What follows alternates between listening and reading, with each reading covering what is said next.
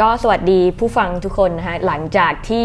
ไม่ได้อัดพอดแคสต์มานานมากทั้งคู่ ครับ เรียกได้ว่าทั้งคู่เลยทั้ง ใช่ เอ่อมนุษย์เป็ดแล้วก็มีเรื่องมาเล่า ใช่ครับ ก็จริงๆ ตอนเนี้ยมันเกิดขึ้นมาได้ เพราะว่าเรามางานเว็บสมิตด้วยกัน งานเว็บสมิตเนี่ยมันคืออะไรมันคืองาน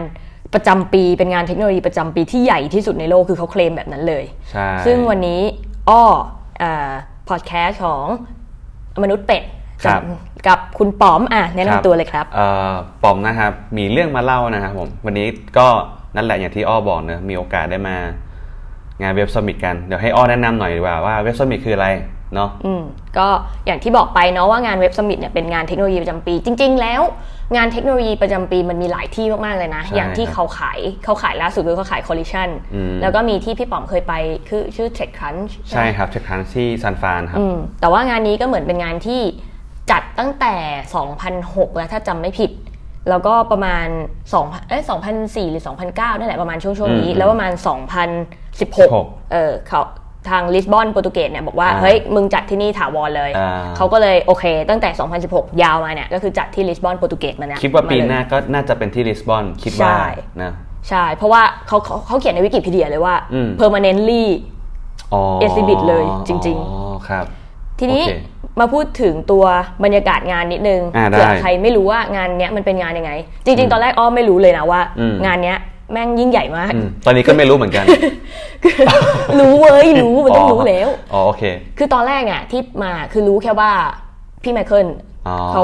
อยากมางานนี้เขาก็เลยบอกว่าเอ้ยงานตอนเนี้ยบัตรมันซื้อหนึ่งแถมหนึ่งอยู่ซื้อสองแถมหนึ่งอะไรก็ว่ากันไป อ่าอ่าอ่า เราก็ซื้อบัตรมา เราก็คิดว่า อืม เฮ้ยมันก็เป็นงานต่างประเทศเรามาเปิดโลกเปิดประสบการณ์ พอเราเข้ามาเจอจริง อืม โอ้โหสี่ฮอลล์ เออ แบบสี่พาวิเลียนฮอลล์คือเหมือนประมาณว่า Impact Arena สี่ห้อง ใช่ แล้วแบบแล้วแบบมีทุกแล้วมันแน่นไปด้วยสตาร์ทอัพแล้วก็ อ่า บริษัทใหญ่ ๆ มากมายเยอะ อ่าม มากๆ แล้วแต่ละบริษัทก็มาขิงของกันแบบ เออ เต็มที่มากมีทั้งของแจกมีทั้งเอ่อรับสมัครงาน ใช่ใช่ Messenger มี มี มี มีมารับสมัครงาน แล้วก็มีมาขายของอย่างเช่น อ่าอ่าอ่า อัลติซานที่เป็นบริษัทที่ทำจีล่าคือกูไม่ทำอะไรเลยกูตั้งบูธอย่างเดียว เออเออ ไม่มีกิจกรรมไม่มีอะไรแต่ขึ้นเขียนเลยนะ 75%ของโปรดักต์เนี่ยทำสำเร็จได้ด้วยจิล่าได้ด้วยอัลติซานซอฟต์แวร์ อ่า แล้วแค่นั้นเราก็จบ แล้วคือแบบ อ่า เฮลโหลแม่งยิ่งใหญ่มาก เฮ้ยผมเล่า อะไร ที่ เงี้ย มาว่าผมผมผมนี่ผมได้คุณชาญเขาแนะนำผมมา เออ ชาญนี่เขาเป็น UX เนอะเป็น UX แล้วก็ไปเจอกันที่งานที่ UX ที่ที่สิงคโปร์แล้วหลังจากนั้นมาก็คุยกันมาเรื่อยๆเขาก็บอกเฮ้ยเนี่ยพี่งานที่ลิสบอนเนี่ยน่าสนใจมากเลยงานเว็บสมิตแม่งโคตรใหญ่เลย และไม่งเป็นแบบตั๋วเหมือนอย่างที่คุณอ้อบอกเมื่อกี้คือเออเป็น 2 ตั๋วบวกกันราคาเดียวอะไรอย่างเงี้ย อะไรอย่างเงี้ยอ่าก็เลยก็เลยมาจอยด้วยเฮ้ยผมอยากคอมเมนต์เรื่องไอ้นี่มากเลยเลยเอางานที่เมื่อกี้คุณอ้อบอกไงคือแม่งใหญ่ใช่ปะแต่แม่งความใหญ่คือแม่งแบบเรียงกันอะแม่งเรียงกันเป็นก้อนมันแบบแถวเดียวอะแล้วแม่งคือคือเมื่อวานผมแม่งจะแบบไปอยู่บูธแรก ไปอยู่พาวเวอร์เลียนแรกแล้วก็ไปหาพาวเวอร์เลียนสุดท้ายอะคือแม่งโคตรไกลอะอารมณ์แม่งเหมือนแบบเทอร์มินอลสนามบินอะเออ จริงๆอ้อจับเวลาด้วยนะว่าถ้าเดินจาก อ๋อ หน้า เหรอ ไปหลังอะใช้เวลากี่นาที เพราะตอนนั้น เออ ทำบัตรเครดิต เออใช่ หายอะ อ่า แล้วก็เดินไปเดินมาใช่ปะจากพาวิเลียนหน้าไปจนถึงเซ็นเตอร์สเตท เออ ใช้เวลาประมาณ 10 นาที พาวเวอร์เลียนหน้าคือพาวเวอร์เลียนที่ห้า สี่เออสี่สี่ อ๋อสี่สี่สี่เพราะว่าสี่มันเป็นทางเข้า ใช่ เนาะมันเป็นทางเข้าที่สี่นะครับ ลองจินจินตนาการดูนะพอพอดแคสต์เราไม่อาจสามารถจะเอ่อทำเป็นรูปขึ้นมาได้นะครับผมสังเกตนะครับบนบนบนหน้าจอนะครับ ก็ก็ ก็เดินจากพาวเวอร์เลียนสี่แล้วก็สามสองแล้วก็หนึ่งแล้วก็เซนเตอร์สเตท เออ ใช้เวลาทั้งหมดกี่นาทีนะครับ สิบนาทีโดยประมาณ สิบนาทีโดยประมาณก็คือประมาณสองเพลง Spotify นะครับ ก็ถือว่ายิ่งใหญ่มาก ๆ จริง ๆ แล้วก็จริง ๆ เซสชันเนี่ย ก็จะแบ่งเป็นหลาย ๆ แทร็กเลย มีหลาย ๆ ห้อง อืมใช่ใช่ มี ใช่ ห้องถ้าถ้าที่เราจำกันชื่อกันได้เนี่ยก็มี Panda Con มีเอ่อ Creative ที่เราไปกัน ใช่ มี Growth Summit มี Center Stage ที่จะแบบเป็นสเตจของ อืม คนดังอะไรอย่างนี้ ซึ่ง ซึ่ บาง งซึ่งซึ่งบางแทร็กก็ไม่ได้มีทุกวันอ่ะงานมันมี 4 วันก่อนลืมบอกงานมี 4 วัน ซึ่งบางแทร็กก็ไม่ได้มีทุกวันด้วยอย่างครีเอทีฟเนี่ยก็มีแค่วันเดียวใช่ไหมมีแค่ ใช่ วันเดียวด้วยอะไรอย่างเงี้ย ก็คือจบแล้วจบเลย อืม ซึ่งตัวเซสชันเนี่ย รอบนี้รอบวันแรกที่เราจะมาเล่าคือ ยังไม่เราจะยังไม่เล่าวันแรกสุดที่เป็เอองนานเปิดก่อน อ่า เพราะว่างานนั้นมันขอใช้เวลากับพระอาจารย์สโนเดน หน่อย เพราะว่าสำนวนที่เขาพูดคือโมเดิร์นอาร์ตมาก อ่า ๆคือต้อง อ่า ต้องต้องใช้ i อเอลประมาณ 8 ถึงจะเข้าใจทั้ งหมด ภายในทีเดียว แต่ว่าเราก็จะมาพูดเอ่อเซสชันที่เป็นคอนเฟอเรนซ์วันแรกก่อน เออเออ ซึ่งก็จะมารีวิวมาเหลา อ่า ตาม อ่า รูปแบบที่เราไปฟังมาเท่านั้น อืม ซึ่งมันยังครับ มีอีกหลายเซสชันมากๆ เช่น เรื่องของโดนัลด์ทรัมป์ที่แบบเราไม่ได้ฟังเพราะว่า เออ เราไม่อินเท่าไหร่อะไรเงี้ยแต่ส่วนใหญ่เราเรากับพี่ป๋อมอ้อกับพี่ป๋อมเนี่ยก็จะมาฟังพวกของครีเอทีฟเยอะพวกครีเอทีฟเนี่ยเขาบอกว่าเป็นห้องเพื่อดีไซเนอร์ครีเอทีฟแบรนด์อาร์ติสแล้วก็ อ๋อ นี่คุณไป developer อ่านมาเนี่ยโหผมไม่ได้อ่านเลย มารวมกันคือก็จะเป็นห้องแนวแนวแนว อ่า แบบ อ่า ครีเอทีฟ อ่าม ากๆอะไรเงี้ยก็ อืม ก็ อืม เราก็แชร์กันอยู่ตรงนั้นเยอะเหมือนกัน อ่าอ่าเพราะมันด้วยสไตล์การทำงานด้วยแหละเอาอย่างอย่างอย่างผมก็เป็น UX เนอะอะไรอย่างเงี้ยก็แบบจะอินกับฝั่งครีเอทีฟเยอะหน่อยสั่งอย่างอ้อก็จะแบบติดๆด้วยด้วยส่วนตัวใช่ไหมครับ ใช่ ก็จริงๆ ด้วยด้วยความที่ทำพอดแคสต์และทำ เออ เพจ เออเออ เอ่อไอเป็ดสายแดกด้วยเนี่ย อืมอืมอืม มันก็เลยเหมือนเราชอบเรื่องของแบรนดิ้งเรื่องของ อ่า การทำมาร์เก็ตติ้ง อ่านิ นิดหน่อยอะไรเงี้ยเรื่องของครีเอทีฟนิดหน่อยมันก็เลยมีโอกาส อ่า อ่ะ อ่าอ่า ไม่รอช้าเรา ครับ เข้าไปรีวิวของ ครับ แต่ละเซสชันกั อั น สุดท้ายเลยละกัน อ่ะสุดท้าย อันแรกยังไม่เริ่มเลย อันแรก ะคบ ยังไม่เริ่ม อ่าอ่าเรามาเริ่มอันอันแรกก่อนนะครับ อันแรกเนี่ยเป็นอันที่เข้าทั้งคู่เนาะคือ เออ 21st Gen- century design is for everyone เป็น ครับ CEO ของ Canva เป็นสตาร์ทอัพ อ๋อ ของประเทศไทย เอ้ย ไม่ใช่ประเทศไทย ประเทศออสเตรเลีย ถ้าจำไม่ผิด อ่าครับ อืมตัวนี้คือถ้าเข้าใจไม่ผิดอีกรอบนึงก็คือน่าจะเป็นยูนิคอร์นแล้ว อ๋อ ใหญ่มาก เขาปิดท้ายด้วยยูเซอร์เนี่ยแบบมหาศาลมากปัจ ๆ จุ แน่ บัน นอน นี้ เขาขิงเลย เออ เขาขิงว่า 190 ล้าน อืม เอ่อ190 ล้าน create เหมือนมีการ create อ่าๆๆ 190 ล้านงานต่อเดือน อืมอืม ซึ่งแบบก็คือเยอะมา ผ ก ม ๆ ผมชอบสปิเกอร์คนนี้มาก สดใสน่ารักมากบนเวที จริง เขาพูดเขามาพูดเรื่องอะไรคุณป๋อม ไม่รู้ครับ เขาแหมโยนโยนไปก็โยนกลับมาอย่างเร็ว คือเขามาพูดว่าเรื่องดีไซน์เนี่ยมันไม่ใช่เรื่องของการที่เราทำเอ่อดีไซน์แล้วก็ต้อง อ่า สวยงามอย่างเดียว หัวข้อหัวข้อก่อนหัวข้อนี่ผมผมผมชอบชื่อหัวข้อมาก 21st century design is for everyone อ่า นี่ ขอ หัวข้ everyone เลย ใช่ คือแบบเขาเชื่อว่าทุกคนเนี่ย สัมผัสถึงงานดีไซน์ได้ ใช่ เพราะว่าดีไซน์มันคืออะไรดีไซน์มันคือ communication อ่า แล้วเขาก็เหมือนยกตัวอย่างของเขาว่าอย่างอย่าง process ของการทำดีไซน์เนี่ย ทุกวันนี้เนี่ย จริง อืม ๆ process มันเยอะมาก ๆ เลย อ่าๆ มีทั้งการใช้ Photoshop เออๆ ไหนจะต้องไป ผมจำได้ ทำ PDF เออตอนนี้เขาเปิดมาเขาบอกเปิดเปิด Photoshop มาที่แบบอะไรวะเนี่ย ปุ่มเยอะไปหมดเลย และขั้นตอนอย่างที่อ้อบอก เออ นะเขาก็โชว์ไทม์ไลน์ให้ดูว่าเกิดกว่าจะเกิดงานชิ้นหนึ่งแม่งเกิดอะไรขึ้นบ้างแล้ว คนที่นั่งฟังก็เออแม่งแบบจริงว่ะ ซึ่งจริง ๆ แล้ว creativity ที่เราใช้อ่ะ อืม มันแค่ส่วนเล็ก ๆ จริง ๆ เขาก็บอกว่าจริง ๆ แล้ว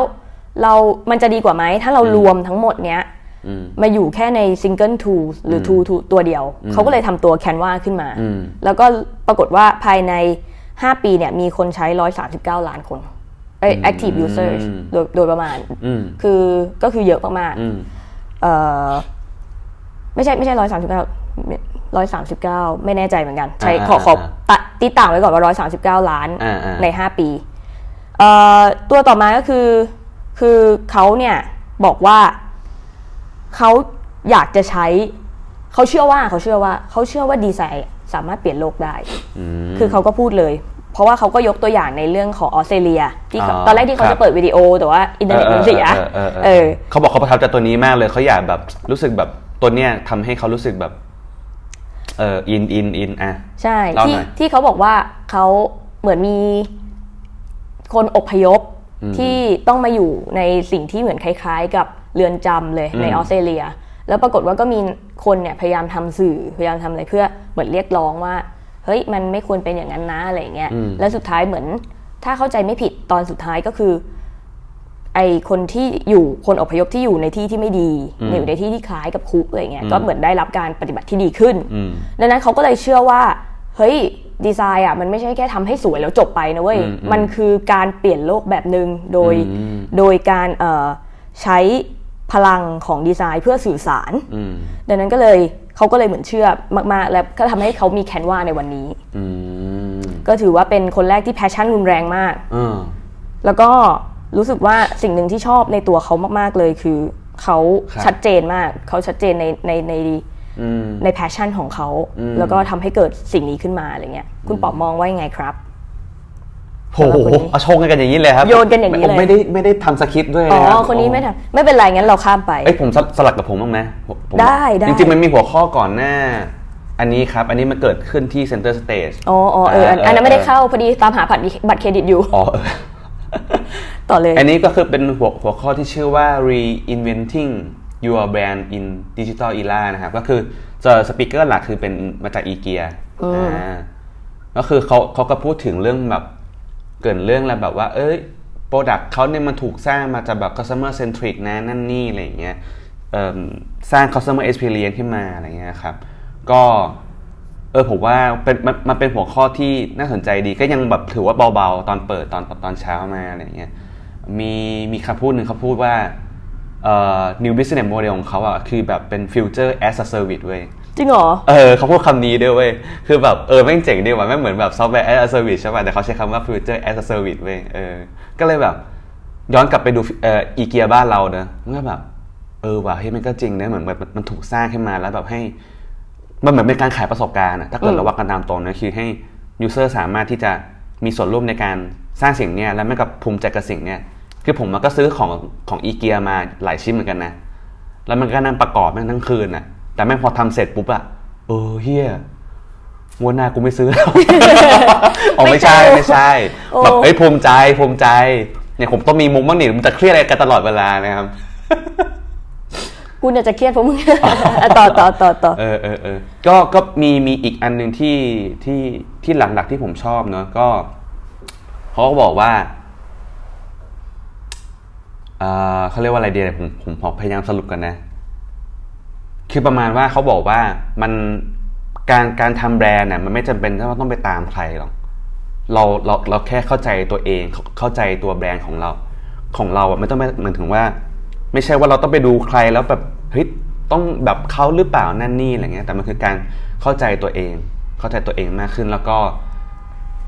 แล้วก็อย่าลืมว่าไปเข้าใจลูกค้าด้วยของเราด้วย ก็คือเหมือนกับเป็นการรับฟีดแบ็จากลูกค้ามาด้วย แล้วก็มา improve ตัวเองเนอะมันคือบางคนอาจอาจจะลืมไปแล้วว่าเฮ้ยแม่งสนใจแต่จะสร้างโปรดักต์ดีๆ สร้างผลิตภัณฑ์ดีๆ แต่ว่าเราลืมไปเลยว่าฟีดแบ็จากลูกค้านั่นแหละคืออีกส่วนหนึ่งที่ทำให้โปรดักต์มันดีขึ้นได้อะไรเงี้ยครับ แล้วก็มีอีกส่วนหนึ่งที่ที่เขาที่เขาเคยมีโอกาสได้ได้คุยแล้วก็รับคำแนะนำมาจากเออชื่อว่าเจฟโจนนะครับเขาเป็น CMO ของห้าง Target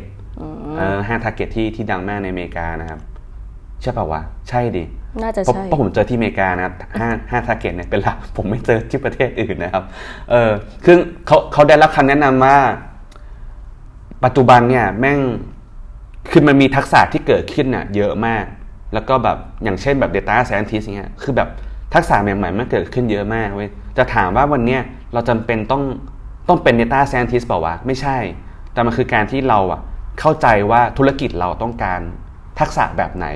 แล้วเราก็ไปหาคนแบบนั้นน่ะเข้ามาร่วมงานด้วยกันเว้ย แล้วทำให้งานน่ะมันเกิดขึ้นมาได้คือ มันแล้วแล้วมันไม่ใช่แค่ว่า รู้ว่าบริษัทต้องการทักษะคนแบบไหนคือแบบอ่ะสมมติบริบริษัทประเทศไทยไม่ต้องการคนเป็น Data Scientist ต้องการ UX แต่มึงต้องการมาทำไมวะ สุดท้ายก็คือต้องกลับมาเข้าใจว่า อ๋อ มนุษย์คนเราอ่ะไม่งมีพฤติกรรมที่มันเกิดการเปลี่ยนแปลงอยู่เรื่อยๆตลอดเวลา เราก็เลยคิดว่าทักษะเหล่านี้แหละ ที่จะทำให้พฤติกรรมของลูกค้า พฤติกรรมของมนุษย์น่ะมันดีขึ้นได้ยังไง หรือเทิร์นมาเป็นลูกค้าแล้วได้ยังไง เออไอเนี่ยคือสิ่งที่แบบที่ที่ตกผลึกได้จากในเซสชันอีเกียอันเนี้ยที่น่าส นใจ ลึก อันนี้ประมาณนี้หมดแล้วนี่นี่อันนี้คือเซสชันที่ที่ฟังจากอีเกียนะครับ โอเค มมาสลับมากของอ้อมั่ง อ่ะโยนบอลมาทางฝั่งผมนะฮะ ใช่ อันนี้จากห้องครีเอทีฟเหมือนเดิม อืม อันนี้ถือว่าเป็นงานอันที่เปิดโลกออมาก อืม Data Addiction AI and the Future of Design คืออ อ่าอ่าอ่า อันเนี้ย CEO ของ Huge Huge เป็น Global Experience Agency กับ อืม Co-founder CEO ของ Taylor Brand Taylor Brand นี่คือไม่เคยรู้จักมาก่อนนะ อ่า แต่พอฟังแต่ตอนที่เห็นเขานั่งเนี่ยโหโคตรคูลเลย อ่า แล้วแบบ เท่ หน้าเหมือนสตีฟจ็อบอยู่อยู่เหมือนกันนะ ๆสตีฟจ็อบส์แบบผมยาวๆนะ เออแบบเซอร์ๆ ติดติดติด เออเอ จ อ ริงๆตอนแรกผมนึกถึงไอ้นี่ วง The Beatles อ่ะ เออเออคล้ายๆ ใช่ไหม คล้ายๆ ใช่ไหม คล้ายๆ เออ แต่ว่าถามว่า Taylor Brand คืออะไร Taylor อ่า Brand คือบริษัทแรกเลยนะ เขาเคลมว่าเป็นบริษัทแรกที่ใช้ AI ในการออกแบบโลโก้ แล้วก็ใช้ในการสร้างแบรนด์ อ๋อ แล้วก็ ตัวเขาเนี่ยก็มาพูดหัวข้อเนี่ยจะมาพูดแนวประมาณว่าเอา AI มาทำแบรนดิ้งเนี่ย ถึงก็ต้องโน้ตเลยทีเดียวเทเลอร์แบนนะครับ เอา AI มาทำแบรนดิ้งยังไง จริงปะ แล้วก็ไม่ไม่ใช่ยังไงแต่ว่าทำได้ยังไงแล้วก็ทำเพื่ออะไร อ่าอ่าอ่า ซึ่งตัวเขาเนี่ยเขาบอกว่า SME หลาย อืม ๆ เจ้าเนี่ยเขาไม่สามารถ effort หรือก็สามารถเข้าถึงบริการที่เป็นพาร์ทเนอร์ใหญ่ ๆ เพื่อที่จะออกแบบโลโก้หรือออกแบบ อ่า บริษัทเทม ฉัน เพล เป็ตนธุรกิจฉันเป็นธุรกิจเล็กๆฉันจะมีตั้งตังจ้างแบบบริษัทใหญ่ ๆ ได้ยังไง ใช่ เขาก็บอกว่าถ้าอย่างนั้นน่ะ เราก็ ครับ ใช้พลังใช้พลังของ AI นี่สิ อ่าม มาใช้เป็น tools นะ ย้ำว่าใช้เป็น อืม tools อืม เพื่อที่จะช่วยให้ตัดสินใจ อ่า ให้ดีไซเนอร์ตัดสินใจได้ ค ง่า รั ย บ ขึ้น ชอบชอบชอบครับ ใช่ แล้วก็แล้วก็มันทำให้มันทุกอย่างมันทำงานได้เร็วขึ้น เพราะว่าแทนที่เราจะต้องมาดีไซน์อะไรแบบดีไซน์ซิสเต็มเอง อืม ต้องมานั่ง อืม ลากเอง 1 2 3 4 5เนี่ย อืม ปรากฏว่ากลายเป็นว่าเราเนี่ย อืม เฮ้ยแบบเออ มันมีตัวที่ป้องแบบแนะนำมาให้แล้วอะเราก็แค่แบบละเราก็แค่เหมือนตัดสินใจ อืม นั่นคือสิ่งที่มนุษย์ทำได้ดีที่สุดคืออ า creativity อืม แล้วเขาก็บอกว่าเขาเนี่ยใช้ข้อมูล ครับ หลาย ๆ อย่างมาทำเป็น data set อืม แล้วก็ทำมาเพื่อให้แนะนำซึ่งมันจะเชื่อว่ามันก็ไม่ต่างอะไรกับมนุษย์ที่เหมือนมีข้อมูลเก่า ๆ แล้วเราก็หน เอามา reuse ใช่ เอามา reuse นั้น อืม ออกมา ทีนี้เขาก็บอกว่า แล้วถ้าอย่างเงี้ยเขาคนคนถามเขาก็ถาม เออ ประโยคตบท้ายเลยนะว่า เออ แล้วถ้าอย่างเงี้ยดีไซเนอร์ตกงานไหม เออ เออเขาก็ถามเลยแล้วดีไซเนอร์ทำอะไร อืมอืมอืม ชอบประโยคที่เอ่อคนที่เป็น CEO ของ Trailer Band บอกว่า แต่ก่อนมนุษย์เราศิลปิน อืม เราวาดรูป อืม เราก็วาดกันจนแบบเอ็กซ์เพรสใช่ปะแล้วพอกล้องถ่ายรูปมันถูกประดิษฐ์ขึ้นมา เออ ศิลปะมันไม่ได้ถูก replace รีเพลซเอ้ยศิลปะมันถูกรีเพลซ อ่าอ่ จากคนที่วาดอะกลายเป็นคนที่ถ่าย คือมันมีการ อ๋อ อะแดปมันมีการ อ่าๆ อะแดปคน อืมอืม ความสามารถ ครับ แล้วสิ่งเนี้ยก็จะเหมือนกับสิ่งที่เราย้ายจากวาดรูป อ่าม มาเป็นถ่ายรูปนี่แหละ เพราะเรากำลังย้ายดีไซเนอร์อะจาก อืม คนที่ต้องมาเป็นคนลงตรงเนี้ยมาเป็นส่วนอื่นที่กำลังจะเกิดขึ้นในอนาคต อืม ยังยังตอบไม่ได้หรอกว่าในอนาคตมันคืออะไร อ่าอ่า แต่มันมีการปรับตัวแน่นอนหนึ่งสองคือคุณต้องเรียนรู้แล้วคุณก็ต้องเข้าใจให้ได้ว่าไอสิ่งที่ อ่า ปรับตัว อ่า คุณต้องทำอย่างไรบ้าง ไม่ใช่แค่ว่าเป็นดีไซเนอร์วันนี้ แล้วฉันจะเป็นดีไซเนอร์แบบนี้ตลอดไป เออ เออ อันเนี้ยเจ๋งมาก ๆ เลย แต่ว่าจุดหนึ่งที่แอบหงุดหงิดเขานิดหน่อยคือ ครับ เรื่องของเขาถามว่าแล้วถ้าแล้วพลังของ AI ล่ะ ไอพลังของ AI ที่เขาบอกว่า เฮ้ย มันก็มีคนที่ใช้ AI ในทางไม่ดีนะ เออ เขาก็ตอบเหมือนแบบกว้างๆว่าแบบมึงก็อย่าเป็นคนดาร์กมายสิอย่าเป็นคนแบบอย่าเป็นคนด้านมืดสิ เออ แค่นี้แบบอย่าเอาไปไว้ในมือที่ไม่ถูกคนอะไรเงี้ย อืมอืม อ้อก็คิดในใจว่าแล้วกูรู้ได้ไงว่าเทเลอร์แบนคือถูกคนอะไรเงี้ย เออ แบบเขาไม่ เออ เขาไม่แบบเขาไม่ดาร์กเขาอาจจะมีอะไรเบื้องหรือเบื้องหลังหรือเปล่าไม่รู้ ไม่นึกถึงสโนเดนเลย ใช่ใช่ฟัง เออ ฟังแล้วนึกถึง เออ สโนเดนแบบลอยหน้าขึ้นมา เออเออเออ ซึ่งแต่ว่าส่วนหนึ่งที่ทางฮิวจ์ทางฮิวจ์เขาพูดขึ้นมา ครับ เขาบอกว่าสิ่งหนึ่งที่ทำได้เนี่ยคือ transparency of behind the scene อ๋อ คือถ้า ฮะ เราถ้าเราสามารถบอกได้ว่าไอกระบวนการที่ AI ทำขึ้นมา ครับ มันมีเบื้องหลังเบื้องลึกเบื้องหลังทำเนี่ยมาอย่า ครั ง บ ไรเนี่ยมันก็จะทำให้คนเนี่ยเชื่อได้มากเออไม่ใช่เชื่อเข้าใจมันได้มากขึ้นว่าที่มามันเป็นอย่างไร อืมอืมอื อื ม ม แต่ก็สุดท้ายเนี่ยเขาก็บอกว่า แล้วก็บอกสุดท้ายว่า ถ้าคุณบอกว่า AI อ่ะคือสิ่งที่ต้องการหาความแม่นยำอ่ะ อืม มันไม่มีความแม่นยำในทุกอย่าง อื นะ ม เพราะว่า originality is a mistake คือเหมือนที่เราออกแบบโลโก้หรือออกแบบอะไร อืม หลาย ๆ อย่าง อืม มา เราไม่รู้หรอกว่าเนี่ยคือสิ่งที่ถูก แต่เราแค่เรียนรู้จากความผิดพลาดมันไปเรื่อย อ่าอ่า ๆ ซึ่งมันก็เหมือนกับ AI เอ ที่ อ ก็ ไอ เรียน แอนก็ รู้ เลยเออเลยไปเรื่อยๆจริง ๆ มันเป็นเบสิกของการทำ machine learning อยู่แล้วนะ ใช่ มันคือการแบบว่าใส่ data test data set ลงไป แล้วก็แบบ ใช่ อ๋อ อันนี้ใช่ อันนี้ไม่ใช่ อันนี้หมา อันนี้เป็นขนม อันนี้เอเออมันมันก็เลยจากภาพไปเรื่อยไง ใส่ data set ไปเรื่อย ถูกต้อง เอ้ย และสุด ผมอ่าอ่าอ่า และสุดท้ายเนี่ยมันมันเหมือนทางทางเทเลอร์แบนเขาก็พยายามบอกบอกอีกอย่างหนึ่งว่า คือเว็บมันไม่ใช่เรื่องของเพจอีกต่อไปอ่ะมันคือการดีไซน์มันคือวิชั่นมันคือ customer journey อืมอืม คืออ ม ซึ่งซึ่งเหล่าเนี้ยของเราเนี้ยวิชั่น customer journey เนี่ยคือสิ่งที่ AI ทำไม่ได้ ใช่ นะ ใช่กำลังจะบอกเลย ดังนั้น เออ ดังนั้นดีไซเนอร์ยังคงมีอยู่ ใช่ แต่แค่ชิฟตัวเองมาโฟกัสที่ product มากขึ้น ถ้าเท่าที่เท่าที่แปลออก อ่าอ่าอ่า จะเป็นแบบมันแบบ คือ นั้น คือจากที่ผมที่ผมเคยทำงานอะผมมันจะบอกกับที่เคยทำงานกับลูกค้านะครับ เคยบอกลูกค้าเหมือนกันว่าเฮ้ย AI ไม่งไม่ใช่ ควรตัดสินใจแทนเว้ยแต่มันคือการช่วยแล้วก็ลดงานอะไรบางอย่างที่มันแบบซ้ำซ้อนซ้ำซากอะทำบ่อยๆอะอย่างเช่นแบบ การรวบรวมงานการตกผลึกอะไรอย่างเงี้ยอ่ะมึงเอาเอามากองรวมกันอ่ะเดี๋ยวกูตัดสินใจทีนึงอะไรอย่างเงี้ยเฮ้ย ประ เมื่อ มาณนั้น เมื่อกี้ตั้งแต่อ้อพูดนะครับผมเปิดเว็บ Taylor Brand ครับเราก็ลองสมัครแล้วก็ลองเริ่มทำครับ ขั้นตอนไม่ง่ายสัตว์นะครับเอ๊ะโอ้ผมอยากขายไปเรียบร้อยแล้วนะครับ กูมึง ไม่เป็นไร เรี นะ ยบร้อยแล้วอ่ะ ไม่เป็นไรนะ ผม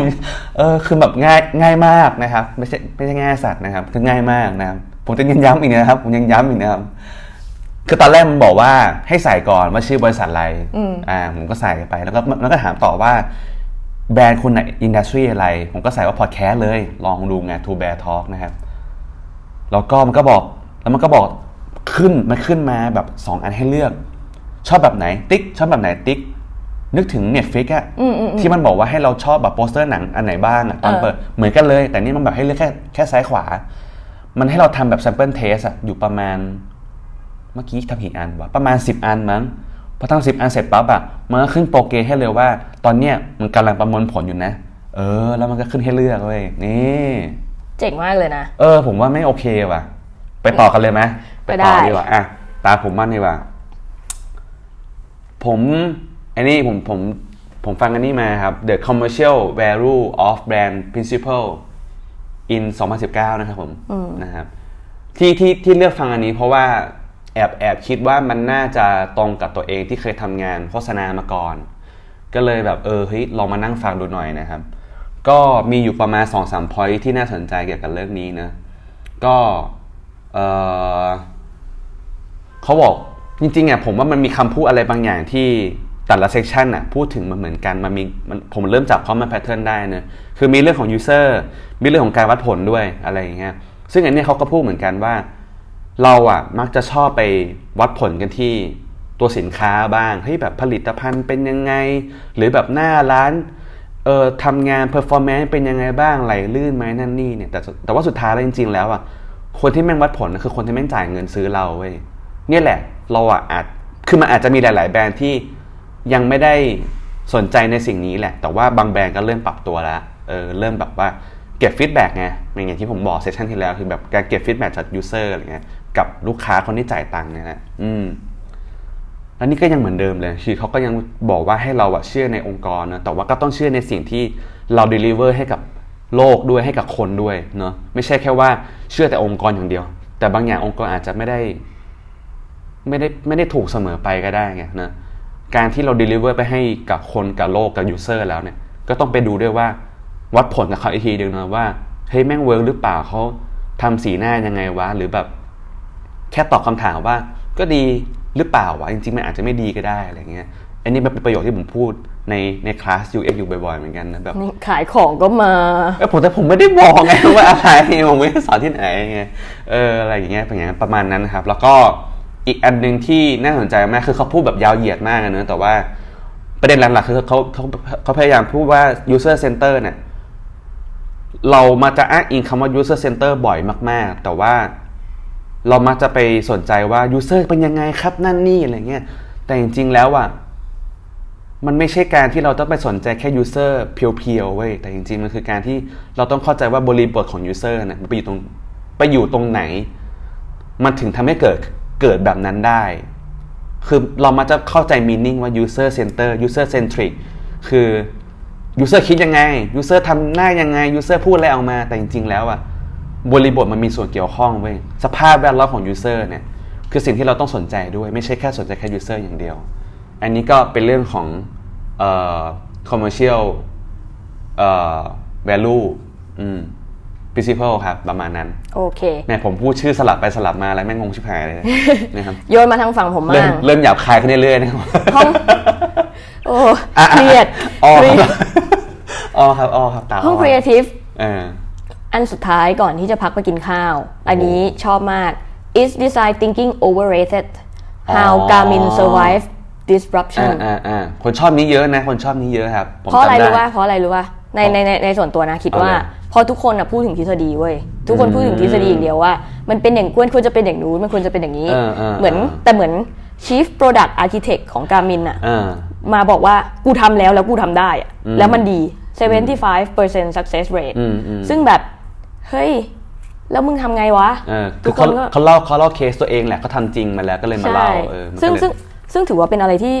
โหดมากเลยนะ เพราะว่าเพราะว่าแบบเรียกว่าไงอะเขาเหมือนไม่ได้มาพูดทฤษฎีอะไรเลย เขาแค่มาพูดปฏิ มา บัติ เล่ามาเล่า เออ ซึ่งเขาพูดเลยว่า เฮ้ย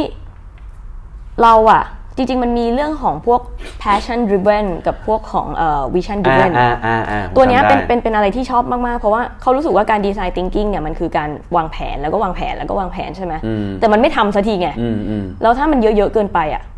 เราจะรู้ได้ไงว่าเราทำถูกต้องเราทำถูกถูกใจลูกค้า เพราะเราไม่ทำสักทีไง อืมอืม ดังนั้นสิ่งหนึ่งที่เขาคิดออกอะก็คือใช้คนที่อยู่ตรงนั้นแหละให้ทำให้คิดสิ่งนั้นออกมาหรืออา ก็คือ passion driven เช่น ถ้าอยากจะแก้ปัญหาครูก็ให้ครูคิดดิว่าควรจะทำอะไร อ่าอ่า ถ้าอยากแก้ปัญหาชาวประมงก็ให้ชาวประมงคิดดีทำอะไร อ่า และเชื่อว่านั่นเป็นสาเหตุที่ทำให้การมินมีไออุปกรณ์ที่เกี่ยวกับตกปลาขึ้นมาที่เป็นโซน่า อ่า ของตกปลา อ่าอ่า แล้วก็รวมถึงวิชั่นดิเวนก็คือ ใครที่อยู่แบบแลนด์ฝั่งเนี้ยแบบสนใจคนวิชั่นฝั่งนี้อยู่แล้ว แล้วก็แล้วก็อาจจะอยากจะทำอะไรบางอย่างอย่างเงี้ยเช่น ถ้าสมมติว่ามีคนหนึ่งขึ้นเครื่องบิน อืม แล้วก็ปรากฏว่าอีอีคนขับเครื่องบินตาย อืม มันก็คาดหวังว่าเฮ้ยฉันน่าจะมีปุ่มกด แล้วก็มึงแลนเครื่องบินมึงลงแลนได้เลยตุ้มใช่ไหมแล้วเขาก็ทำจริง ๆ ที่ผ่านมาก็มีปุ่มกดเป็น safe land เป็น automate land for pi- eh, for for airplane เขาบอกเลยเขาทำแล้ว หร เออ เอ้ยผมชอบอันหนึ่งที่เขาเล่าตอนเปิดเอเขาบอกว่าลูกเขาป่ะหรือใครสักคนน่ะที่ไปเที่ยวดิสนีย์แลนด์น่ะแล้วก็เลยทำนาฬิกาเอาไว้ให้เด็กใส่ เออ ประมาณนั้ เอน อ ใช่ คือแม่งแบบ อืม ซึ่งซึ่งไอไอเหล่าเนี้ยเขาเรียกเซกเตอร์ของเขาว่าเป็น area 51 อืม อย่างอย่างกับอย่างกับ NASA เออเออเออเออ ใช่ เป็นเป็น internal startup incubator คือ เออภายในภายในอง ใช่ ค์กร เป็นภายในทำเลยเต็มที่กูฟันเงินเต็มที่ อืมอืม มึงแค่คิดมา แล้วก็ทำให้มันเกิดขึ้นจริง อืม ดังนั้นคือเขาเน้นเรื่องของ early transition แล้วก็ take to market คือทำให้เร็วแล้วก็ อืม ปล่อยให้เร็ว อืม ซึ่งตัวเนี้ยคือเขาเขาเรียกเขาเรียกมันรวมๆนะว่าเป็น production mindset โปรดักชันไมซ์เซ็ต อืมแล้วก็ทำให้ก็คือเป็นการเลือก pick idea เป็นการ pitch แล้วก็ product- productize ครับ สามสเต็ปง่ายๆของ production mindset เริ่มจาก pick idea เนี่ยคือ pick one อันที่เราจะเบ็ดอันที่เราจะลงทุนกับมันเราอันที่เราจะแบบเสี่ยงกับมัน ครับ เพราะหลังจากได้ไอเดียนั้นแล้วอะเรามา pitch ซึ่งเขาบอกว่าการ pitch เนี่ยเราเข้าใจว่า เฮ้ยถ้า pitch แล้วปัดตกก็คือเราก็คือจบ อืม แต่จริงๆ มันไม่ใช่อย่างนั้นนะ การ pitch มันจะถูกปัดตกลงไปเรื่อยๆ อืม แต่เราก็ต้องรับฟีดแบ็กเนี้ยมาเหมือนกับที่พี่ป๋อมพูดเซสชันที่แล้ว เราก็ต้องรับฟีดแบ็กมาแล้วก็พิช again ถ้าเราเชื่อในสิ่งนั้นเราก็พิช อ่า again จนกว่า อ่าอ่า จนกว่าจาก no อะมันจะกลายเป็น yes อ่า ถ้าเราเชื่อนะ อ่าอ่า แล้วก็ productize productize เนี่ยระหว่าง productize มันเกิดอะไรขึ้นก็ได้นะ มันอาจจะถูกฆ่าถูกคิวคิวโปรเจกต์ถูก stop หรือถูก deprioritize ก็ได้ อืมอืม แต่ระหว่างนั้นเราทำเราทำมันขึ้นมาก่อน แล้วถ้ามันถูกหยุดด้วยเหตุผลประการบางอย่างเนี่ยเราก็ต้องยอมรับมัน อืม ซึ่งตัวเนี้ยเขาเนื่องจากมันเป็นห้องครีเอทีฟเนาะ อืมอืม คนถาม อืม เขาก็เลยเหมือนถามเข้ามาว่า แล้วดีไซเนอร์ไม่ใช่เออแล้วดีไซเนอร์เกี่ยวกับตรงไหน อืม อันนี้ไม่ใช่อันนี้ไม่ใช่มีคนถามมา ตัวเขาพูดขึ้นมาเอง ใช่ใช่ใช่ เขาบอกว่าดีไซเนอร์เนี่ย as a product champion เนี่ยมึงต้องอยู่ในทุกจุดของกระบวนการ ไม่ใช่แค่ว่าไปรวมใน early stage ว่าอ๋อทำสิ่งนี้มีไอเดียเสร็จแล้วมึงคิดเอ่อเรียกว่าอะไรคิดสีคิดภาพคิดอะไรออกเสร็จแล้วจบ อ่าอ่า ไม่ต้องอยู่ในทุกๆกระบวนการ อืมอืม ทุก ๆ การตัดสินใจ เห็นด้วยเห็นด้วย เพราะ มัน ว่าม มีอ่าอ่าอ่าอ๋อไม่ไม่ผมก็แค่จะบอกว่าผมนึกถึงไอเซชั o นเอ่อดีไซน์ for everyone จริงๆ มันมีสไลด์หน้าหนึ่งที่เขาพูดว่าดีไซน์เท่ากับอะไรบ้างเว้ยแล้วมันก็มีอันหนึงที่เขียนว่าดีไซเนอร์เอ้ยดีไซน์เท่ากับการ solve problem คือการแก้ปัญหา ผมเชื่อว่าอย่างที่เอ่อคุณ CPA ของของการมินบอกคือ การแก้ปัญหามันอยู่มันอยู่ในทุกจุดไงมันเขาเลยไปพยายามย้ำว่าเฮ้ยดีไซเนอร์เนี่ยแหละมันคือ คีย์คีย์สำคัญเหมือนกันของการสร้างโปรดักต์นะอะไรเงี้ย อืม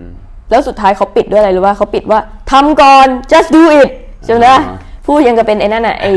มีมอ่ะ อ่าอ่าใช่ใช่มีมี ใช่ คือเขาบอกเลยว่าแบบแค่ทำมันก่อน อืม ทุกวันเนี้ยเรามีคนพูดเยอะแต่เรามีคนทำน้อย อันนี้เสริมขึ้นมาเอง อืมอืมอืมไม่ไม่ นั่นแหละ เออผมว่ามันมันมันมันมันอินแหละเราเราเป็นนักแก้ปัญหาเหมือนกันนะ เราเราทำงานตรงนี้เนาะ อืมแต่ชอบนะ แต่ชอบมากเลย ครับ อืม มา ก็ป ตา ระมาณ ผม นี้ บ้างไหม อืม ผมผมผมผมถือว่าเป็นอันสุดท้ายแล้วนะ อืมอันอันอันอันอันต่อไปของผมก็เป็นสุดท้ายละ อ้าวเหรอผม เออ บังเอิญจริงๆเลยนี่เราไม่ได้คุยกันเลยนะครับเนี่ยเอ้ย ต่อ เดี๋ยวนะหาสคริปต์ก่อนนะครับ โลกเลย โอเค เอ้ย เซสชันเนี่ยคือต้องยอมรับอย่างหนึ่งว่าแม่งแอบง่วงเพราะมันช่วงบ่ายฮะ มันก็เหนื่อยมาทั้งวันนะ เพราะว่าเนื้อหาของงานเว็บสมิตมันอัดมาก มันอัดแน่นมากจนแบบบางเซสชันมางเซสชันผมก็พลาดมันไปอย่างที่อ้อพูดตอนเปิดนะไอไอของโดนัลด์ทรัมป์อ่ะ จริงๆอ่ะผมว่าอยากฟังนะ เพราะว่ามีน้องคนหนึ่งเขาเล่าให้ผมฟังแล้วว่า มันมีเซสชันนี้อะไรอย่างเงี้ย แล้วผมก็ลืมไปเลยว่าเฮ้ยแม่งมีแล้วแบบ มันเบียดอ่ะ มันต้องเลือกอ่ะว่าเวลาเนี่ยกูจะฟังอะไรอ่ะ แล้วไหนจากพาวิเลียนหนึ่งถึงสี่นะ เออการเดินการแบบเปลี่ยนเซสชันอีกแล้วก็แบบโอ้โหเซสชันเซสชันที่ผมกำลังจะเล่าเนี่ยก็เลยแบบอาจจะเหนื่อยๆหน่อยอาจจะง่วงๆหน่อยนะลองลองมาฟังกันดูนะครับ หัวข้อคือ Design without border นะครับเอ่อ the future of globalization and the industry โอ้โหมันยาวมากยาวมากนะครับเนี่ยนี่ชื่อชื่อหัวข้อหรือว่าเรียนความก็ไม่รู้ นะนะครับ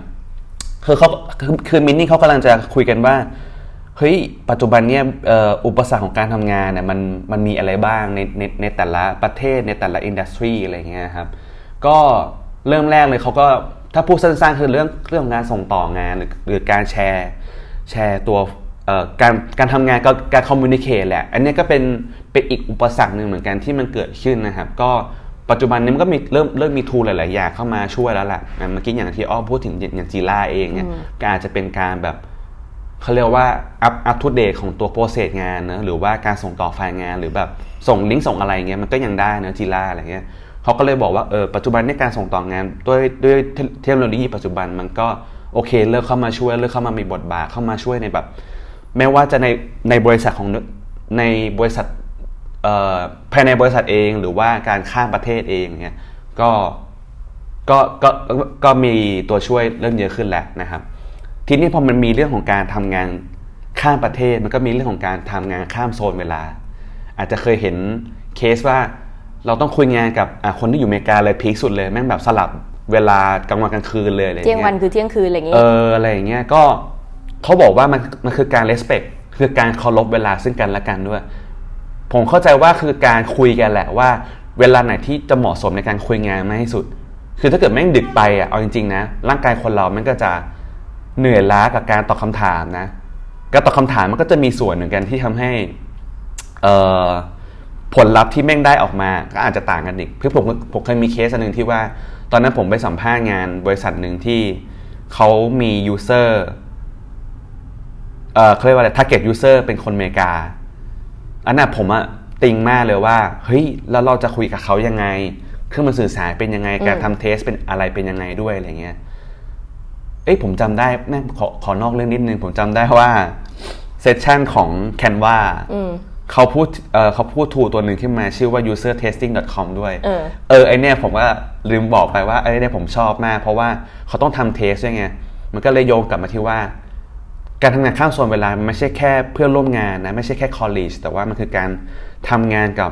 คนที่อยู่ข้ามโซนด้วยหมายถึงลูกค้าอาจจะข้ามโซนด้วย อย่างเคสที่ผมบอกนะอันเนี้ยก็เป็นการเคารพเวลาซึ่งกันและกันผลลัพธ์ที่ออกมามันก็จะแบบ แตกต่างกันด้วยแหละเนาะถ้าแบบเราไปฟอสในเวลาที่เขาไม่ได้เหมาะสมก็อาจจะแบบผลลัพธ์ก็อาจจะเป็นเป็นอีกแบบหนึ่งได้นะครับ ต่อมาเนี่ย เมื่อทำงานข้ามโซนแล้ว สิ่งที่มันตามมาคือเรื่องของภาษาอ่ะอันเนี้ย Language ชัดเจน barrier อันเนี้ยอันเนี้ยชัดเจนมากครับ แต่ว่าสิ่งที่เขาให้ความสำคัญคือเขาเขาให้ความสำคัญเกี่ยวกับอ่ะภาษาก็ส่วนหนึ่งแล้วก็ฝีมือด้วยก็อีกส่วนหนึ่งเหมือนกัน คือเขาเชื่อว่าฝีมือน่ะสำคัญกว่าเรื่องของภาษาด้วยส่วนหนึ่งอะไรอย่างเงี้ยแต่ว่าก็ไม่ใช่ว่าไม่ไม่สำคัญเลยนะภาษา แต่ว่ามันก็เป็นส่วนหนึ่งที่มันสามารถที่จะ เล่างานมันออกมาได้ครับ คืออย่างเคสเนี่ยเขาบอกว่าเอ่อเขาเขามีเด็กฝึกงานสองคนที่ใช้ภาษาอังกฤษเป็นภาษาที่สองครับ แต่ว่าด้วยด้วยลักษณะลักษณะงานของน้องฝึกงานทั้งสองคนเนี่ย มันคือการวาดภาพไง หรือการผลผลิตผลงานมันออกมาอะไรเงี้ย เป็นวิชวลมันออกมา มันก็เลยทำให้สื่อสารเข้าใจได้มากขึ้น อ่า ภาษาอังกฤษอาจจะไม่ใช่อะไรเงี้ย แต่ว่าผลลัพธ์ที่มันออกมา มันก็ก็จะทดแทนกันได้อะไรเงี้ยครับ ทีเนี้ยพอมันมีเรื่องของภาษาปุ๊บเนี่ย เออเขาเล่าไล่ดีมากนะเซสชันเนี่ยต้องบอกอย่างหนึ่ง คือเขาพอมีเรื่องภาษาปุ๊บก็จะมีเรื่องของวัฒนธรรมด้วย เออวัฒนธรรมที่มันแบบแตกต่างกัน แล้วมันก็โยงไปถึงอีกหัวข้อหนึ่งที่เขาพูดถึงคือเขาเล่าเคสของ Airbnb ครับ Airbnb เนี่ยอาจจะเป็นเคสที่น่าสนใจอย่างหนึ่งเพราะว่า มันคือธุรกิจที่ทำบ้าน ในแต่ละประเทศทั่วโลกถูกปะพอมันทั่วโลกปั๊บอะ culture ของแต่ละประเทศมันก็แตกต่างกันเว้ยเขาก็เลยมองว่า ถ้าเขาใช้พนักงงานเซ็นเตอร์แค่ที่เดียวเนี่ย ผลลัพธ์ของการทำงานน่ะแม่งจะไม่เวิร์กแน่เลย เพราะว่าเราจะไม่เข้าใจว่าคนโลเคอลน่ะมันมีเซนซิทีฟเคสอะไรบ้างอะไรเงี้ย แบบเหมือนไม่รู้ว่าเป็นคนไทยคิดยังไงอะไร เอ เงี้ อย หรือแบบใช้คำพูดแบบนี้แล้วแม่งแบบ เอ้ยแม่งถูกเปล่าวะอะไรเงี้ย อืม สุดท้ายเขาก็เลยมองว่าเซนซิทีฟเคสของแต่ละโลเคอลแต่ละประเทศน่ะสำคัญมากเขาก็เลยต้องมีคนหลากหลายเชื้อชาติหลากหลายประเทศ ในการทำงานเพื่อรับมือแต่ละเคสที่มันเกิดขึ้นด้วย เออ ผมว่าไอเนี้ยแม่งแบบ อ่ามีบอร์เดอร์ก็จริงแต่ว่าสิ่งเนี้ยก็เริ่มให้ความสำคัญแล้วก็มีบทบาทของการทำงานแบบต่างเชื้อชาติต่างภาษาแล้วก็ต่างโลเคอลเนี่ยเออผมว่าเคสเนี่ยไม่งน่าสนใจดี Airbnb ก็เลยกลายกลายกลายเป็นเคสที่แบบไม่เห็นภาพชัดไงอ๋อคนอาศัยแต่ละประเทศเป็นยังไงการรับมือการโทรศัพท์นั่นนี่อะไรเงี้ยเป็นยังไงอะไรเงี้ยอ่ะเหมือนคนไทยอาจจะแบบขี้วีนหรือเปล่า หรือแบบ ก็บางคนก็อาจจะไม่วินก็ได้ อ่านะอ่ะอันนี้ยกตัวอย่างยกตัวอย่างนะครับผมผมไม่ได้แปะป้ายประเทศนะเขาเรียกว่าเป็นการเข้าใจคนแต่ละประเทศมากขึ้นมากกว่านะครับ แล้วก็เขาบอกว่าทิ้งท้ายอันนี้ทิ้งท้ายและสุดท้ายเขาก็บอกว่า ปัจจุบันเนี่ยความน่าสนใจอีกอย่างหนึ่งของการทำงานข้ามประเทศ มันคือการที่บริษัทอะจะต้องเริ่มปรับตัวแล้ว มันมีทูขึ้นมาเนอะมันมีการทำงานรีโมทไอ้คำว่าการทำงานรีโมทนะมันเลย มีบทบาทบ้างในในในปัจจุบัน เพราะว่าโอเค สมมุติว่า อย่างเมื่อวานเนี่ยผมเจอสดๆเลยคือเจอกระชานนะครับเราเรานั่งคุยงานกันอยู่ แล้วก็มีมีเดียเอเจนซี่อ media agency เจ้าหนึ่งมานั่งมานั่งกับเราแล้วเขาก็ก็บอกว่าเขาอยากได้ developer เว้ยอยากได้ developer ที่ไทยอ่ะเฮ้ย บ้าเปล่าวะ มึงอยู่เขาอยู่ประเทศอะไรวะ ผมจำไม่ได้ชานจำได้ไหม อยู่ฝรั่งเศส เออเขาอยู่ฝรั่งเศส แต่เขาอยากได้ developer ที่เขียน Python ได้ที่ประเทศไทย เฮ้ย งงป่ะ อืมทำไม เ อ่ะ เขาเขาน่าจะต้องการหาคนที่ทำงานได้แหละ ที่ไม่ได้ตั้งจำเป็นว่าจะต้องอยู่ประเทศเขาไงนั่นหมายความว่าตอนเนี้ยปัจจุบันเนี่ยบริษัทเริ่มที่จะมองเห็นแล้วว่าการทำงานรีโมทหรือการทำงานแบบฟรีแลนซ์ข้ามประเทศน่ะ มันก็ผลิตงานให้เขาได้เหมือนกัน แล้วเขาเชื่อว่าแต่ละประเทศก็จะมี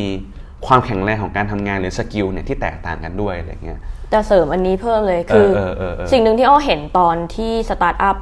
พิชอะที่เขามาพิชกันอะ อืม สิ่งหนึ่งที่เห็นเลยนะ คือ เออเออ รีโมทเวิร์กอะ ออ เป็นกระแสของ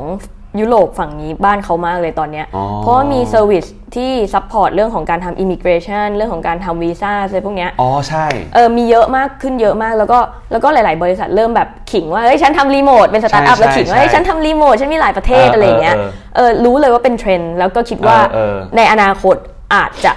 โดนมาที่ไทย เออ ก็ได้ เพราะว่าอย่างบริษัทอ่ะถ้าพูดถ้าพูดบริษัทในไทยก็อย่างโอมิเซก็ก็มีการ เออเออ รีโมทบ้างบางครั้ง ใช่ใช่ เออ ก็ก็เลยรู้สึกว่า เฮ้ย มาแน่คิด ซึ่ง ว่ ส มแน่ ตาร์ทอัพที่ที่ที่กำลังทำเกี่ยวกับเรื่องพวกนี้เนี่ย อยู่ในวันแรกวันเปิดงานด้วย เดี๋ยวเรามานั่งคุยกันดีกว่าอีกทีหนึ่ง ได้ ทิ้ง แต่ หินไว้ทิ้งหินไว้นะครับ ทิ้งเชื้อไว้ ทิ้งไว้แต่ก็ทำไหมไม่รู้โอ้ไม่ใช่ อ่ะกลับมาหัวข้อสุดท้ายที่ เอออ้ อ้อไปฟังมามา คือหัวข้อสุดท้ายเนี่ยมันเป็นหัวข้อของ Alexa ซึ่งจำชื่อหัวข้อไม่ได้ยัง อ่ะ ไม่ได้เขียน แต่เป็นเกี่ยวกับขอเล่าขอเล่าคร่าว เอา ๆ เลย แล้วกัน เอาเลย ว่ามันคือคือ Amazon มา ครับ มาพูดเรื่องของ Text to Speech Tech to Speech หรือ Speed to Text ประมาณเนี้ยแหละ อ่าอ่า ก็คืออา เขามาขิงว่า ออกว่าทุเทกันแหละ ใช่ Voice to Text เขามาขิงว่า Alexa เนี่ยทำตอนปี 2014-2015 เนี่ย คืออ๋อ2014-2014 อืมอืมอืม เสียงจาก 2014 เมื่อเทียบกับ 2019 คือเสียง ไม่เหมือนกั Alexa น คือเนียนขึ้นมาก เป็นคนขึ้นมาก อ๋อ แต่ก่อนมันจะเหมือนแบบ แต่ก่อนมันจะเหมือน Google อารมณ์ประมาณว่าแบบ Hello I am อะไรเงี้ย อ่า แล้วตอนนี้มันแบบ Hello I am อะไรเงี้ย อ๋ คือ อ มีสำเนียงมี accent มากขึ้นแล้ว ใช่ เป็นคนมากขึ้นแล้วกันอ่ะ ถูกต้อง แล้วเขาพยายามขิงว่า เขาไม่ได้ใช้แค่ deep learning แล้ว เพราะ 2014 เนี่ยเหมือนเขาใช้แค่ deep learning แต่ปรากฏว่า 2019 เนี่ยเขาใช้ทั้ง active learning semi supervised transfer context modeling คือใช้ ครับ ใช้ใช้ fancy มากขึ้น แล้วก็ อืม แล้วก็เหมือนทำตีมเหมือนพอมีข้อมูลเยอะขึ้น ครับ เขาก็จะเหมือนทำเป็น 4 pattern ของ questions มีพวก entertainment information อะไรพวกเนี้ย แล้วก็เหมือนมีคำสำหรับเพื่อเปิดตัว Alexa เป็นคำแบบ เขาใช้คำว่าอะไรนะ ไม่ใช่ Hey Google น่ะเป็นคำว่า Hey Alexa ป่ะ ถ้าจำไม่ผิด ๋อผมผมไม่รู้ละ เออเอออารมณ์อารมณ์ประมาณนั้น อ่าอ่าอ่า แล้วก็ แล้วก็เหมือนเขาก็พยายามที่จะบอกว่าตัว Alexa เนี่ยเอ่อไม่ได้เขาไม่ได้เจาะจงแค่ Alexa ที่เป็นกล่องลำโพงอย่างเดียว อืม เขาพยายามเพิ่มความเป็น IoT ให้กับผลิตภัณฑ์ขึ้นมา โดยการ โดยการที่มี Alexa everywhere ฮะ เออ ก็คืออาจจะอยู่ในห้องน้ำ อาจจะห้อ อง ยู่ห้องครัว อยู่ได้ทุกที่ แม่งทำมีแหวนด้วย อ๋อมีแหวนด้วย เอ อ๋อ อคือคือเขาคือเขาเหมือนเขาเชื่อว่าสมัยก่อนเนี่ยเราคำสั่งเนี่ยเราสั่งผ่านเอ่อการคลิกการอะไรพวกนี้ใช่ไหม อ่าๆๆ แล้วเขาเชื่อว่าในอนาคตมันจะถูกชิฟไปที่การใช้เสียง อ่าอ่าอ่า แล้วเขาก็เลยบอกว่าด้านนั้นอ่ะเขาเป็นผู้นำ อืมอืม ด้านการใช้ voice อ่าอ่าก็แบกาบรใช้ speech บางทีอาจจะแบบมือเลอะไง เฮ้กูเฮ้เออเหมือนผมผมกูเกิ ลแหละ เฮ้อเล็กซ่า เออ เออซื้อเนื้อให้ฉันหน่อยอะไรอย่างงี้ ใช่ มี มีอารมณ์ประมาณอย่างนั้น อะไรอ ซึ่ ย่าง งนั้น เดี๋ยวขอหาโพยก่อนโพยหาย อ๋อ นี่ไง เขาก็บอกว่าตอนเนี้ยเขามีสกิลคิดหรือหรือถ้าพูดภาษาที่เข้าใจง่ายกว่านั้นคือมีแอปพลิเคชันประมาณ 1 0 0 0 0แสนกว่าสกิลคิดแล้ว อืม แล้วก็ในอนาคตเนี่ยเขาต้องการที่จะโฟกัส customer experience ให้ดียิ่งขึ้น อ๋อ แล้วก็เขาแคร์เรื่อง security ด้วยนะ เรื่องของ privacy เขาบอกว่าต้องมี private more transparency and control อืมอืม อย่างตัวอย่างเช่นถ้า Alexa เหมือนเพิ่งพูดไปว่า วันนี้อากาศเป็นยังไงบ้าง อย่าถามซ้ำ ไม่ใช่ อ๋อ เราสามารถบอกว่าเราสามารถพูดได้ว่า tell me what you have heard คือฉันพูดอะไรไปเมื่อกี้ อ๋อ เขาก็สามารถทวนได้ว่า อ๋ออ๋ อ๋อ ใน log history log อ่า ของของของ ไม่รู้เหรอ Alexa ใช่ ไม่ใช่ มันหยิงมั่วซั่วหนิวะ อ๋อโทษโทษโทษโทษโทษ คือคือ tell- tell me what you heard อะไรอย่างเงี้ย แล้วหลังจากนั้นเขาบอกว่า delete what I just said ได้ อ๋อ เป็น privacy ไง เป็น data privacy ว่าถ้าเราไม่ต้องการให้ Alexa จ อืม ำของเหล่าเนี้ย เพราะมันเป็นความลับ อ่าๆๆ ก็ให้ delete ทิ้ง ไม่ผมว่ามันเป็นหลักการปกติของของการทำงานตัว Product Develop นะ คือคือคืออ่ะถ้าถ้าเป็นฝั่ง Developer มันจะมีคำว่า CUD อยู่ Create Update Delete ได้ไง อืม ใช่ไหมแต่ว่าผมว่า Product หลังๆนะมันอาจจะแบบ Automate จัดไง Data Privacy ก็เลยต้องแบบเริ่มเริ่มมามีบทบาทอะไรอย่างเงี้ย ใช่ แต่ว่า เออเออ มันก็เป็นเรื่องดีที่ เออเออใช่ ผู้นำเริ่ม concern เรื่องขอให้ง ให้ความสน privacy ใจ ใช่ ใช่ใช่ดีครับ แล้วก็อย่างแล้วก็มีอีก 3 อย่างก็คือ more self learning สามารถเรียนรู้จากเอ่อเขาเรียกว่าอะไรโมเดลเซมิ supervise ได้มากขึ้น เรียนรู้จากของที่ Data ที่มีเลเบลกับไม่มีเลเบลถ้าใครที่เป็นสาย Machine Learning จะรู้ดีว่า อ๋อเหรอฮะ มันจะมี Data มันจะมี 2 ประเภทในทางทำ Machine Learning อะไรเงี้ย อ๋อ ซึ่งซึ่งตัวเนี้ยเหมือนเขาเขาทำให้สามารถเรียนรู้ประโยคที่ไม่ต้องเป็น structure แบบตรงๆเป๊ะๆได้ อ่า อะไรประมาณนี้ บางทีอาจจะภาษาอังกฤษไม่แข็งแรงก็ต้องเรียนรู้นะว่าคนใช้งานภาษาอังกฤษไม่แข็งแรง ประมาณนั้น อย่างที่สองคือเป็น knowledge base ก็คือเขาพยายามเทรนข้อมูลเยอะมากๆ ตอนนี้เขาก็ยังเทรนอยู่เพื่อเพิ่ม อืมอืม ความสามารถ ความ ให้ แม่ กับเอยนำ ซ่า อืม เพิ่มใช้คำว่าเพิ่มความรู้ให้มันดีกว่า อ๋อ ให้สามารถต เข้า อบ ใจ ได้กว้างขึ้น อืมอืมอืม แล้วก็อย่างที่สามเขาเรียกใช้คำว่า hunch คือสามารถ remind หรือสามารถ guard หรือ protect home บ้านของคุณได้ อ๋อ เช่นคุณไม่ได้ล็อกประตู อ๋อ อเล็กซ่าก็เหมือนพูดขึ้นมาว่า เหมือนว่าคุณจะยังไม่ได้ล็อกประตูนะ า อะไรอย่างเงี้ย อ่าอ่า จะล็อกประตูไหมถ้าบ้านคุณ อ่า เป็น IoT คุณก็บอกว่า อ่า ล็อกปุ๊บระบบมัน อ่า ก็ล็อกให้จบ บ้านไม่มีใครอยู่นะทำไมเปิดแอร์ล่ะ เอออะไรประมาณนั้น เป็นการ ใช่ สั่งสอนยูเซอร์อีกทีหนึ่ง ใช่ ซึ่ง ไม่ใช่โว้ยซึ่งซึ่งตัวเนี้ยมันเหมือนทำให้ มันเหมือนแทนที่เราจะเป็นคนให้ input อืมอืมอืม กับ Alexa อย่างเดียว กลายเป็นว่า Alexa ก็มีการเตือน อื รี ม มายเรา ผู้ช่วย กลับมา ผู้ช่วยแหละ ใช่เป็นผู้ช่วยมากขึ้น แล้วก็สุดท้ายเขาก็ขิงของสุดท้ายคือ Alexa Ring ขิงอ๋อ จริงๆเขา มื่อกี้ ขิง ที่พูด เลย ถึงอะนะใช่ไหม อืม ที่เป็นแหวนอะนะ ไม่ใช่ ริงคืออะไรอ่ะ เป็น Ring แบบเบลอะเป็น อ๋อ ที่กดที่กดออดหน้าบ้านอะ อ๋อ คือในในต่างประเทศเป็นคงจะใช้ได้แต่ในไทยอาจจะแปลกๆนิดนึง แต่ว่า อืมอืมอืม ก็อย่างเช่นถ้ากดหน้าบ้านอย่างเงี้ยแล้วเป็นคนส่งพัสดุมา อ่าฮะ เราก็เฮ้ยคนส่งพัสดุมาส่งค่ะอเล็กซ่าก็จะถามว่า hello how can I help you เขาบอกว่ามีพัสดุมาส่งครับแล้วเขาบอก อ๋อ พัสดุต้องเซ็นไหมอ่าถ้าเป็นพัสดุต้องเซ็นไหมอ่าไม่ต้องเซ็นไม่ต้องเซ็นงั้นไปวางไว้ข้างๆบ้านได้เลยอเล็กซ่าบอกอะไรประมาณ เช็ เนี้ย ดแค่ เออคือดังนั้นคนก็ไม่จำเป็นต้องมานั่งเปิดละเปิดบ้านทุกวันเปิดแบบทักทุกวันไม่จำเป็น อยู่บ้านไม่อยู่บ้านก็คือมีคนช่วยหมด เราก็จะหมดปัญหาในงานที่ไปรษณีย์ไทยติดต่อเราไม่ได้ในทุกเช้าว่าแบบมีพัสดุมาส่งอะไรเงี้ย หรือเราอาจจะดักเอาไว้ว่าถ้าคนนี้มาพูด ให้รีแอคชั่นในแบบนึงอะไรอย่าง เออ งี้ ซึ่งซึ่งซึ่งถือว่ามีประโยชน์มากๆ เพ เอ ราะ อ ว่า เออเออเออ เพราะว่าถ้าสมมติมีคนแบบมาหาเราอะไรเงี้ยแล้วแล้ว เออ แล้วเราไม่อยู่หรือเราเราติดธุระบางอย่างอะไรเงี้ยเรา มันก็สามารถฝากข้อความไว้ได้ เออ แล้วก็รวมถึงเอ่อระบบ security ที่ถ้ามีใครมา โกงเขาเขาเขาเขายกตัวอย่างของคนที่พยายามมากดกดออดแกล้งอะไรอย่างเงี้ย อ่าอ่าหรือ เออ ผมว่ามันมีเคสที่ว่า ผมว่าคนไทยอาจอาจจะเคยเจอคือมีเคสที่แบบว่า โจรมากดเทส เพื่อดูว่ามีคนอยู่บ้านหรือเปล่า เออ ว้ย เอออย่างนั้นอ่ะ อเล็กซ่าจะแบบว่า โอ้โห ตอนนี้คนอยู่เต็มเลยฟังเพลงดูไหมตื่นตื่นตื่นตื่นตื่นตื่นตื่นอะไรอย่างเงี้ยเอาไม่แน่นะไม่แน่นะ อาจจะเป็นไปได้ เออผมว่ามันต้องอัดแอปใช้กับโลคอลไงนิดนึง อืมแต่แต่เนี่ยเขาบอกเลยว่า Alexa everywhere with you นี่คือประโยคจบของเขาเลย อืม คือเขาอยากจะให้เป็นแบบสิ่งที่อยู่กับทุกคนเหมือนประมาณว่าเป็นซิริ อ๋ออี อีกแบบหนึ่งอะที่แบบอยู่กับมือถืออะไรเงี้ยแต่ Alexa อืม เขาไม่ได้ทำมือถือ อ่า เขาเขาเขาทำเป็นเอ่อตัว Home อืม IoT มากกว่า อืม อะไรประมาณนั้น นึกว่าเขาจะแบบว่าบอกว่าอเล็กซ่าสิงกับคุณไปทุกที่ได้นะครับอะไรอย่างเงี้ย ก็สิงมันก็แทบจะสิงแล้วนะเอาจริงๆเออด้วยอุปกรณ์ที่เขามี เออ ถ้ามีแหวนมีอะไรก็แทบจะสิงแล้วเอาจริง เออเออเออ แล้วก็สุดท้ายเนี่ยคือเขาก็เหมือนเดิมไอ้ที่มีดาดาราดาราฝรั่งที่เหมือน make it more fun ที่แบบมาพูดที่มัน ครับ ดาราจำไม่ได้แล้วชื่ออะไรที่ที่ที่เล่นอเวนเจอร์ที่เป็น ที่เป็นไอคนที่มีตาเดียว อ่าอ่า คนนี้เล่น ทำไมผมลืมวะ เออคุณ อะไรมออะไรนะผมลืม นั่นแหละนั่นแหละประมาณนั้น อ่าครับ ก็ก็เหมือนเสียงมันก็ตลกยิ่งขึ้นอะไรอย่างเงี้ย อืม เสียงเป็นธรรมชาติมากยิ่งขึ้น อ่า อะไรอย่างเงี้ย อ่าอ่าอ่า เขาก็เหมือนพยายามเพิ่มตรงส่วนนั้น แล้วก็สุดท้ายสิ่งหนึ่งที่เห็น ครับ จากวันแรกเนี่ยคือทุกคนแพชชั่นแรงมากแบบสปีกเกอร์แต่ละคนเนี่ยเหมือนเชื่อว่าแพชชั่นของฉันเนี่ย อืม สามารถเปลี่ยนโลกได้ แม้กระทั่งไม่ไม่ว่ากระทั่งดีไซเนอร์ฟุตบอล หรือว่าแบบอะไรก็ตามแต่ก็รู้สึกว่า เอ้ย มันเปลี่ยนโลกได้ ไอ้ไอ้นี่รวมๆใช่ไหมที่พูดถึงรวมๆเออ ใช่ แล้วก็อีกอย่างหนึ่งที่ที่ได้ยินเยอะจากวันแรก ก็คือเรื่องของ collaborate อ่า collaboration ใช่ใช่อันนี้เห็นด้วยครับ เห็นด้วยทุกอันเลย อืมเขาก็จะบอกเหมือนประมาณว่า เฮ้ย เราไม่ได้อยู่ในโลกที่เราทำ ตัวคนเดียวแหละ ตัวคนเดียวแล้วนะ เออ เออ เราต้อง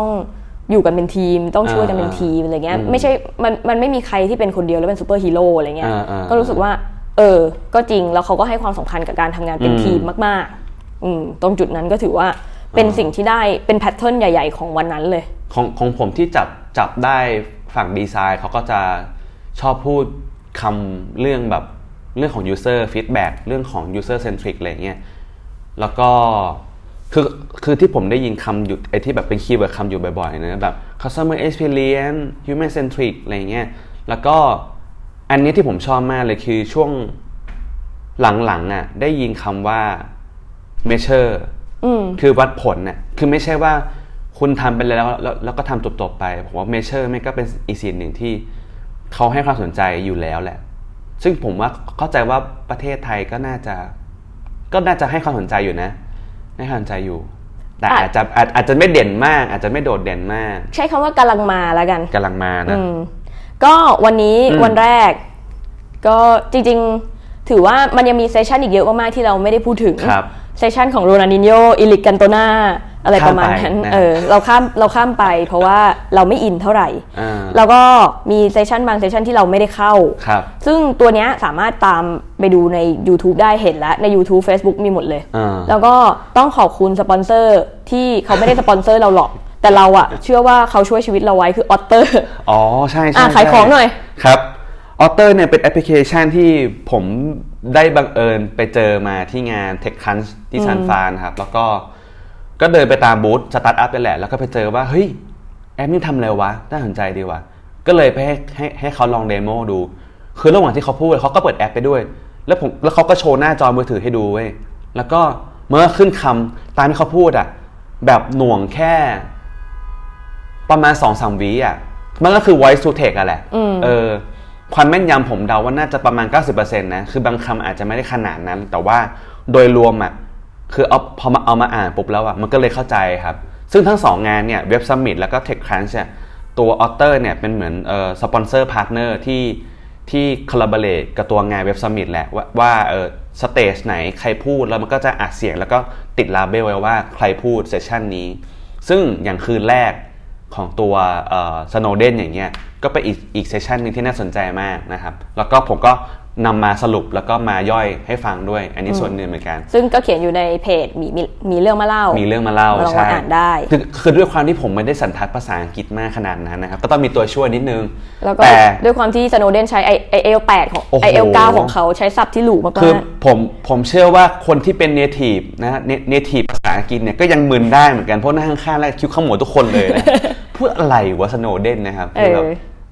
แอบ ได้ แอบแอบแอบแสงนิดนึงนะครับ แต่ ครับ ก็พอเข้าใจได้พอย่อยได้อยู่นะครับ อืม ประมาณนั้น ด้วยเวลาตอนนี้คิดว่าเรา โค จะ ตร ต้อง นานนะครับ ผม เราจะต้องไปวันเราจะต้องไปตะลุย ต้องไป วันที่ งาน สอง แล้ว แล้ว เพราะว่าพี่ป๋อมยังไม่ได้อาบน้ำ เอ้ยอาบแล้วอาบแล้ว ยังไม่ได้เปลี่ยนชุด ใช่ เออ ครับ แล้วก็